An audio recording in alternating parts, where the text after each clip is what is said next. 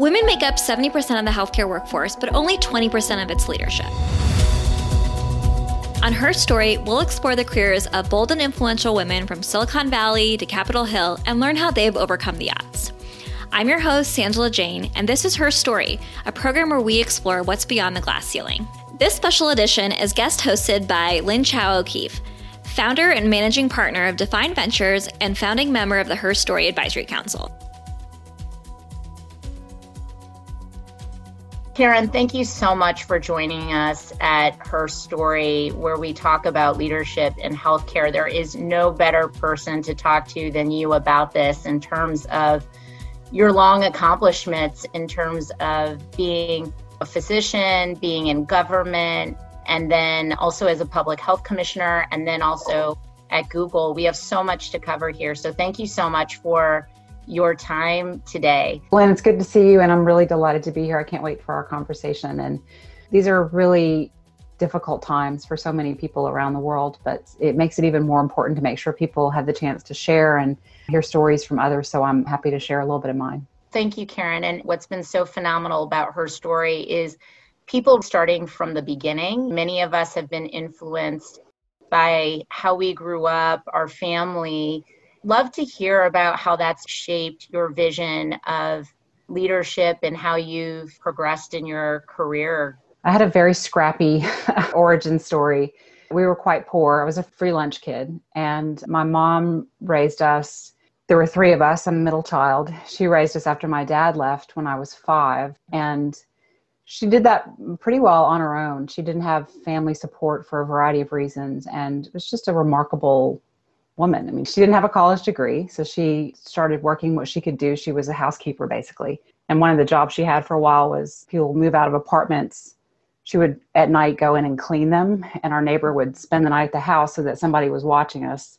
And then she could go to work all night, and then she was awake all day taking care of us. She's just the kind of person that put others before herself and found a way to help us get out of poverty by encouraging us to get an education and it shapes very much the way I think about the importance of doing for others and putting community first.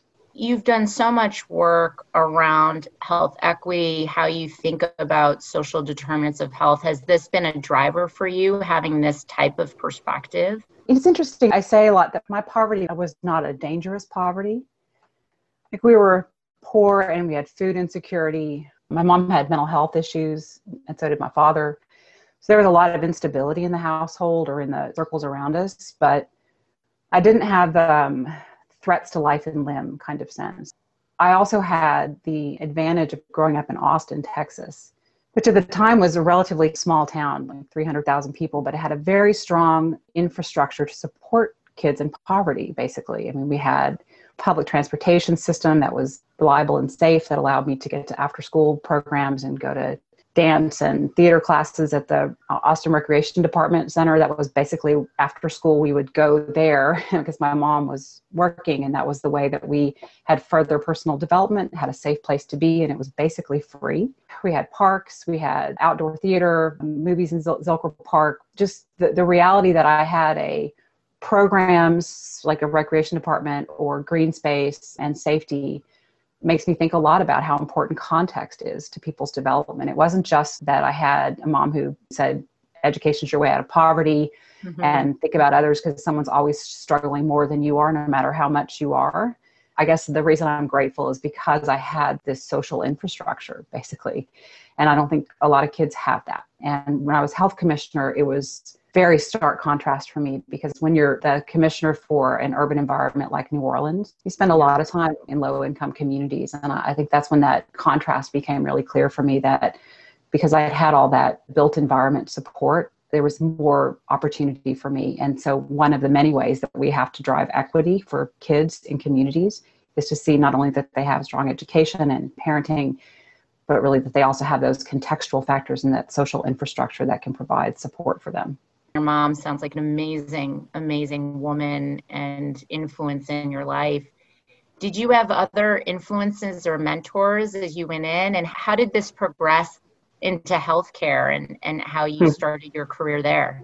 For me, my peer group and my mentors came a lot through dance and theater that I did as a child. It was a really good, safe outlet for us, and that was an important counterweight to some of the other stressors and it drove some discipline i think into our lives that we might not have otherwise had as kids. I had a couple of teachers in high school coach patrick was one of them who said something to me. He told me that i was intellectually curious and no one had ever mm. told me that before and it just felt cool that somebody recognized an interesting talent that i had or a characteristic and it inspired me to want to continue to learn and improve make myself i mean he just happened to say the right thing at the right time. He was the social studies teacher and then somewhere in about that same time when I was in the eighth grade, I was still dancing a lot, thinking I was going to go on that pathway actually professionally. And i'm not saying i was that good but i thought in my head at the time probably. We're lucky in healthcare then that you didn't become a prima ballerina because we need you in this space. So I, I did a little due diligence. I don't want to be a dancer because it sounds like a difficult life. What are the things that i like? I like helping people. I like science and then I did a book report and did it on radiation therapy and got to go visit some radiologists in their practice. And I thought, well, this seems like a nice marriage of all those things. I think I'll be a doctor. It was that naive. I didn't know any doctors. My, my parents hadn't been to college. Later, my mom did graduate from college. She went back to school, but I just didn't have any idea what I was getting into. And I would say, Lynne, that's a little thematic of many things that I've jumped off the cliff in in my life. I'm like, this seems like the right thing to do. I'm just going to go and then sort of learn along the way. But oh, I never looked back. It was not easy for me to get into medicine. And statistically, I'm not the kind of kid that should have gotten in, especially back in 88 when I started med school. I mean, poor kid, single parent, nobody in the family was a doctor. And I was able to get into Tulane, who gave me a chance. And then I was able to get a scholarship from the National Health Service Corps to pay for school. And otherwise, I would have been in crazy debt. But as everything worked along the pathway, it was the right school for me to be at. It was the right city here in New Orleans. And HRSA, that program that sort of drove me towards primary care, were sort of all the right mix of things to build out a career that I've just loved amazing because you knocked it out of the park getting your MD, your MPH, you went to Harvard too, right? So there's so many things you did. How did you then become commissioner of health for the city of New Orleans versus practicing medicine? Was that also accidental or was it intentional in terms of how you thought about your next step? Backing up before I became health commissioner, I joined the faculty at Tulane when I finished my residency and I'm an internist. And I had in my head that I wanted to do hospital quality work. And so I was doing that for free. I told the chair of medicine that I'll do all this other work, but I'll also want to do this work. So he said, fine, but I'm not paying you to do it because he didn't even understand what it was I was trying to accomplish. And I did that work. However, a few months in, he said to me, Karen, starting July 1st next year, you're going to be the director of the resident internal medicine clinic. This is where the trainees see patients and we teach. And I said, Thank you so much for the uh, opportunity, but I'm not interested in running an outpatient clinic. I like hospital work. And he said, I don't think you understand.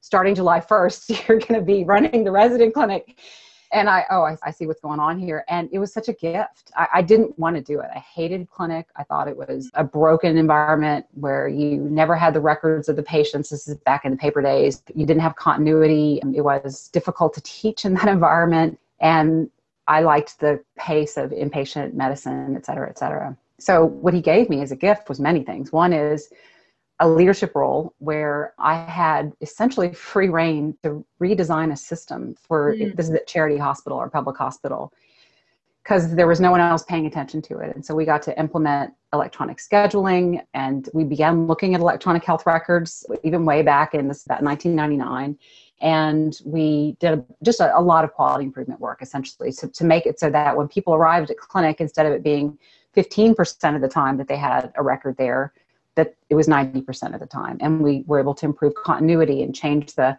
wait times and get down from 12 months to the next available appointment to two weeks and hold it there. And I just got so excited about the fact that you could take a broken system, do a root cause, work with teams, and make a better system for the patients, but also for the people who were there in the learning environment and in the care environment. And that spurred in me an interest to do more than take care of patients in front of me, which I did do for 20 years. I love the practice of medicine.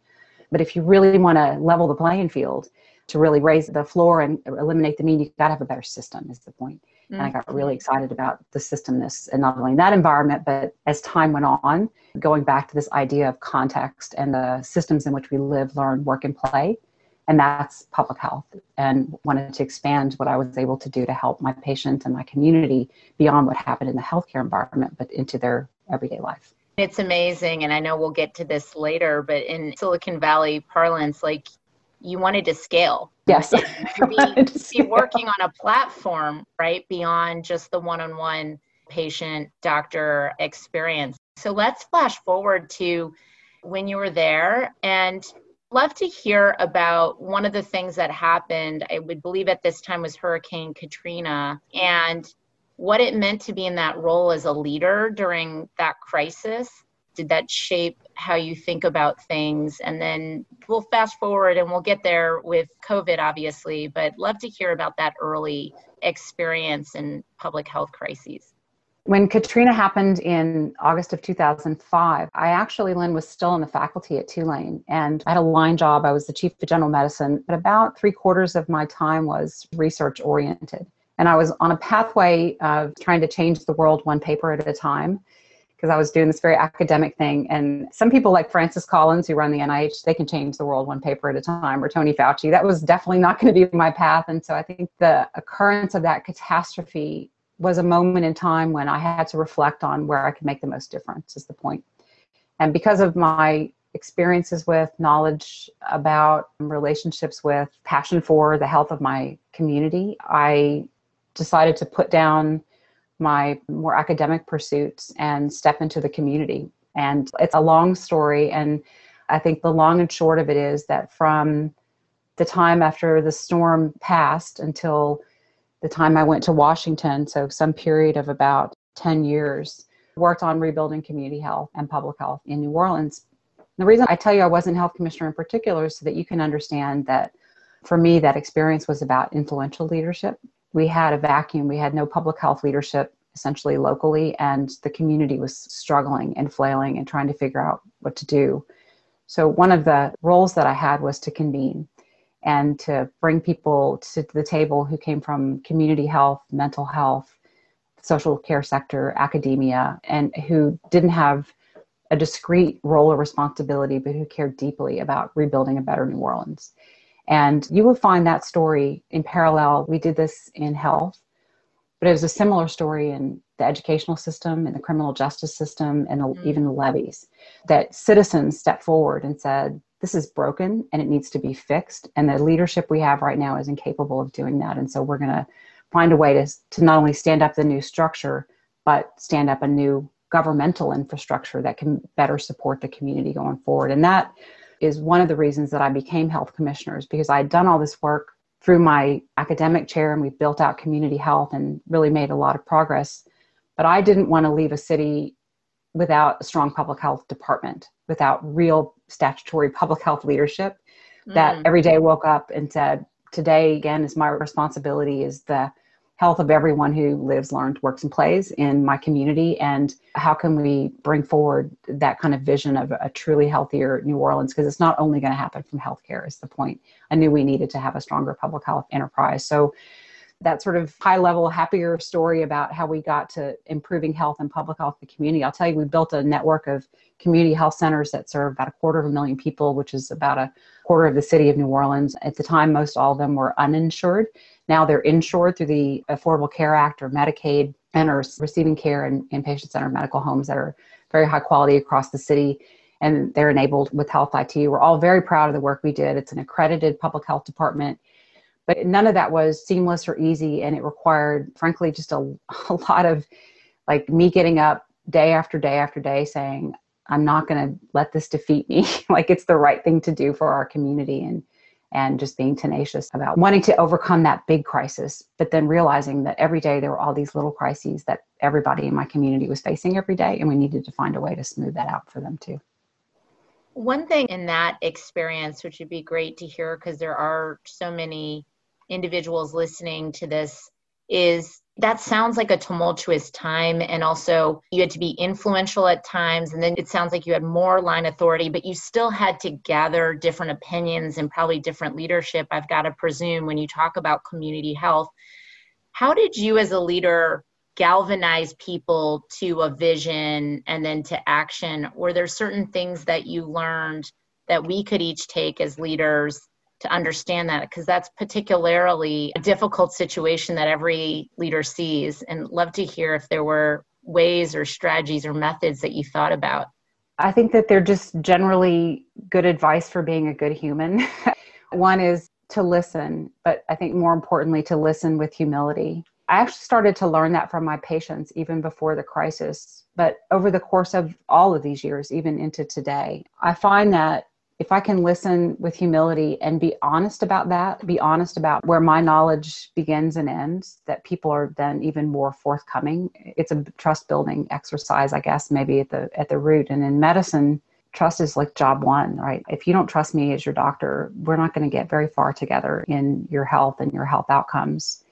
And so a lot of my patients really uh, help me understand about listening. But also, there's this thing about listening, Lynne, which is I've had to continue to learn to hear. I don't, I'm, I'm trying to think of how to say this to you. I like, I've had so many patients where they're trying to tell me that they're taking their medication, but their blood pressure is still high and it's not really working for them. I have this one woman in particular I could tell you about. And over the course of time, as I continue to build a relationship with her and really listen. I learned that she was in a, an abusive relationship and she was compliant. She was just under so much adrenaline stress all the time from this physically abusive relationship. That's the help she needed. She didn't need me to keep hammering on her about taking her meds. And we got her that help. She was able to get off her antihypertensives actually. Her story, and there's so many others where it was looking past the first layer, is what I'm trying to say that listening and then listening and knowing that you don't know the answers. So mm-hmm. not going into it with the solution, but listening really what is their problem, I think is the first part. The second is I think just being able to find common ground. This is one of the things I love to do in work. And in a time of crisis, when you're trying to bring people to a shared vision to get over the hump, when you're trying to get people just to develop shared policy, work that I've done at the national level or just to solve a thorny problem that feels more mundane, there's always common ground. The Venn diagrams always overlap, right? And to me, it's just such a sweet spot when you find that moment and you're like, oh, what you're saying is this, and what you're saying is this. Does this make sense that this is the thing that we can all do together? Yes. Okay. Well, then let's move forward on that. And maybe one of the reasons I like doing is because it feels so joyful when you find that place of common ground, even for people who think they have nothing in common. We need so much of that right now. Mm. Absolutely. And so powerful. I'd love to then delve into, because again, the patient human relationship you just said with physician, and then you did it on community level, and then you went on a national level at HHS. And it sounds like a lot of those principles held true, but did they further in some way, or did you learn new lessons from that? It was so hard to do federally. And there were a bunch of reasons. One is it's really easy when you're working in the federal hierarchy, you know, there's these appointed positions and you're a principal. So then you have a ring of people around you that are dictating your schedule and telling you where to go. And it would be very easy to just live in that bubble and have people telling you what you want to hear, and you only see things that they want you to see. And I had a moment actually when I came back to New Orleans for a weekend, and I was driving around with my friend who had become health commissioner after I left and we were uh, going to an event in a community, a really low income community here. And, and I looked at her and I said, I haven't seen poverty in months. This is not good. Like, my job is to make policy for all people in America and not just the people that can make it into my office. And that caused me to shift a few things, but definitely as I did trips in the field to do listening sessions, and to break my team of setting up a listening session with people who would say, We love your policy. We think your HIT approach is great, right? Or we love electronic health records. It's like, that's not what I need to hear. I need to hear, This is broken. You're an idiot. Like, these are the things that you should do differently. Because you have to be real about it, right? I mean, you have to get real input and feedback. I had to work to make sure I stayed in touch mm-hmm. with a counterweight, counter opinions, counterpoints of view, and just frankly reality and find new ways to do it. And we'll get to Google, but I had started to do that when I joined Google with listening sessions and then the pandemic happened. And so it's been harder for me to feel like I can stay grounded in who I'm here to serve, which is really what drives me.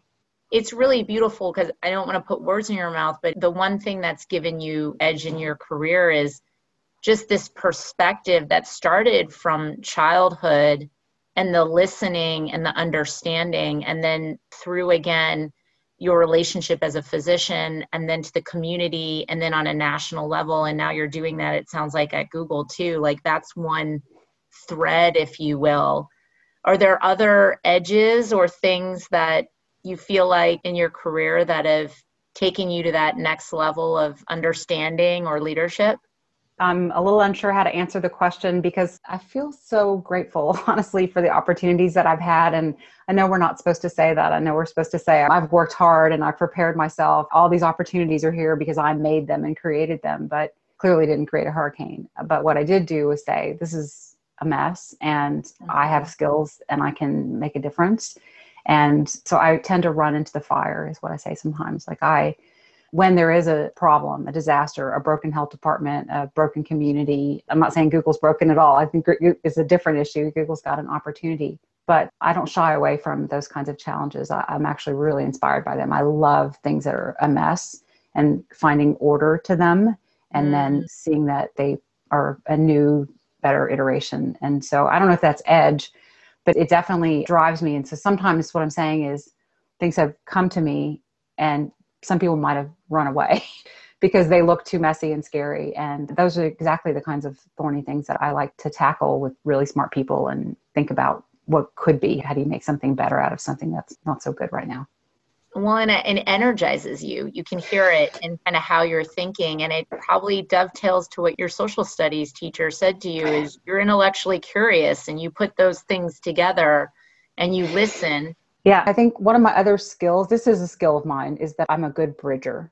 I see ways that pieces fit together that i think maybe sometimes other people don't see and i don't know why i can see those things. Like i love bridging medicine and public health and technology. That's why I love social determinants of health and public health because it's all about bridging these worlds and their different languages and cultures and approaches to problem solving. And so I love applying that in the different worlds where I've been. It's like bringing the, the best of the best together. It's, it's part of that finding common ground thing too, I guess.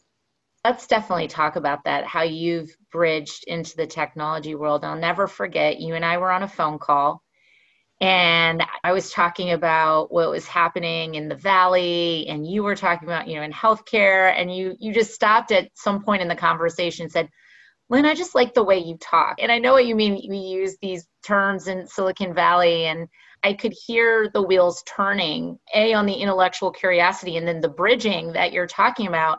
And sure enough, I think it had probably been a couple months after that conversation or a little bit more, but you joined Google. Talk about that decision. I could see it with the intellectual curiosity, the bridging. And then what has it been like to be part of now this tech leader, which is so different than all the other experiences you've had? It's definitely different than any other experience, though there are parts of it that are similar. I find, you know, oh, that looks familiar. I sort of understand that process. Just to kind of go back to the origin stories and sort of thinking about other little girls growing up in poverty and what are the things that they need to have the kind of opportunities that I've had essentially and little boys too.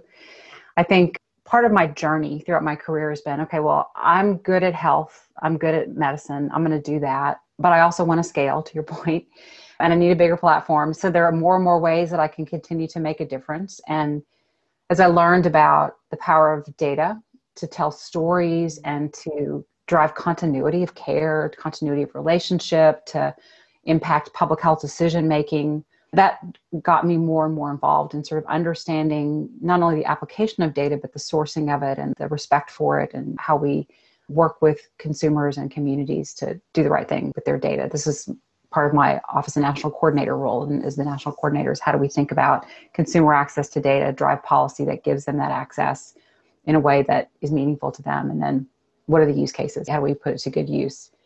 But there's more to the, the story than just the data and the people. It's also about policy and revenue and spending and rules and sort of all these other accoutrements. And I've had experience in a number of those areas, but I think the one thing that I never have had the chance to really understand is how do we give agency or ignite the agency in consumers.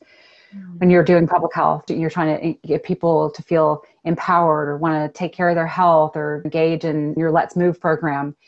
And it's a struggle because it's hard to know what's on their minds and how to meet them where they are when you're not as knowledgeable about it. So, fast forward to a company like Google, where every second of every day, people all around the world meet us where we are. They're like, hey, I have this question. Hey, I'm interested in this. And just the shift of focus then for me is if I understand the healthcare side and even the public health side, a big, really other impo- important part of the equation is how can we really empower consumers, give them the power. I'm not using all necessarily the right words because I really do genuinely believe they have power. We just don't know how to harness it and they don't know how to harness it. And so that was a huge driver for me and being excited to join the company, just knowing that this is an opportunity to really truly work with community and see if we can figure out how to create a healthier planet. It completely makes sense. I mean, you are one of these rare people who have now seen all these experiences. And let's walk in. You started at Google, I think, in late Q4. And then we flash forward into the first quarter of 2020, COVID hits. And just all of your experience, I've just got to believe there are not many people at Google who are that right place experience for this type of crisis. What has it been like to address COVID in this world on a Google platform? Caveated by saying, would be delighted if we'd never had the pandemic. On the other hand, I wouldn't have wanted to be anywhere else. You said it well. I mean, I have this experience with crisis management. I know public health, I know science, I know medicine, I understand policy. I didn't know Google that well at the time, but I was able to marry up with people who did. I got pulled into the company's central response early on in the crisis. So I was able to apply my talents not only from what I learned during Katrina, but as health commissioner, you deal with crises all the time. And then when I was in Washington, we had Ebola and Zika and Flint and crises there as well. So I was able to provide the clinical leadership for the company response, as well as product stewardship around how we message to the world about what COVID is and how they can protect themselves and their communities. We have search and maps and YouTube and ads and play and all kinds of other platforms where we can amplify the messages from public health authorities. And that's essentially the most of what we've done, though, quite a bit also is providing data for evidence based decision making for public health and for medicine and partnering with public health through our exposure notifications work that we've done.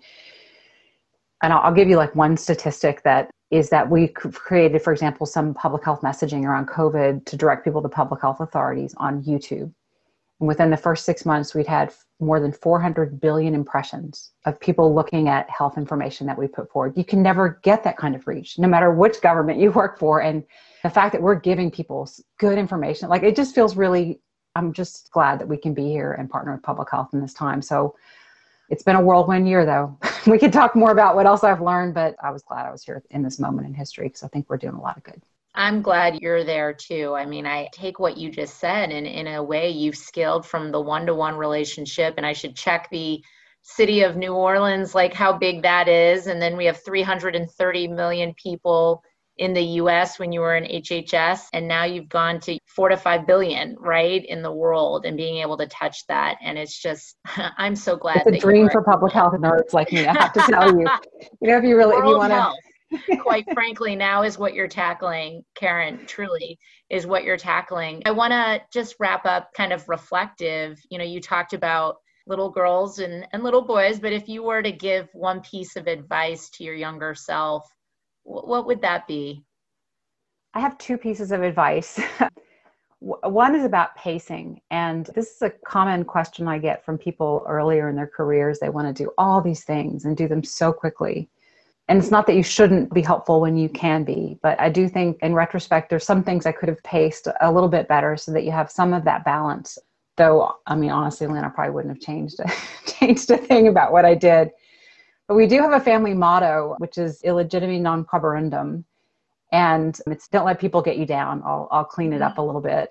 And my husband and i think about that a lot. It came up especially after katrina. Things were very difficult. I was sometimes at odds with people in power but we were always trying to just do the right thing for community first. And I had some terrific support from our university president, for example, Scott Cowen. But you know, sometimes people weren't so nice, and, and Jay would often tell me that he'd say, "Illegitimate non-carb don't worry about that. Just do the right thing. Just keep doing the right thing." So I would have told myself that before 2005 when that started to be um, our family motto. That's amazing. And maybe that's the title of your book. If you were to have a book, maybe we have that title there. Well, Karen, thank you so much. I mean, honestly, when I say this, you are the right person at the right time, at the right place to make this world a better place. I truly mean that. Your story is just so powerful. And thank you so much for taking this time with us and sharing from the earlier years to everything in between to influencing World Health Now, which is the platform you have. We really appreciate it. Lynne, thank you so much for the time. It's uh, always a delight to get to talk to you, and I'm happy that I got to share a little bit of my story. Thank you so much. Her Story is a podcast produced by Think Medium. For more leadership stories from inspiring women across healthcare, tune in every Wednesday. Please subscribe to Her Story on Apple Podcasts, YouTube, or wherever you're listening right now. You can also view Her Story episodes in video and access exclusive content on our website at thinkmedium.com. Be sure to rate and review Her Story so we can continue bringing you insights from influential women across the country. If you enjoyed this episode, we appreciate you spreading the word to your friends, family, colleagues, and mentors who might be interested. For questions and suggestions, please contact us at herstory at thinkmedium.com. Thanks for listening.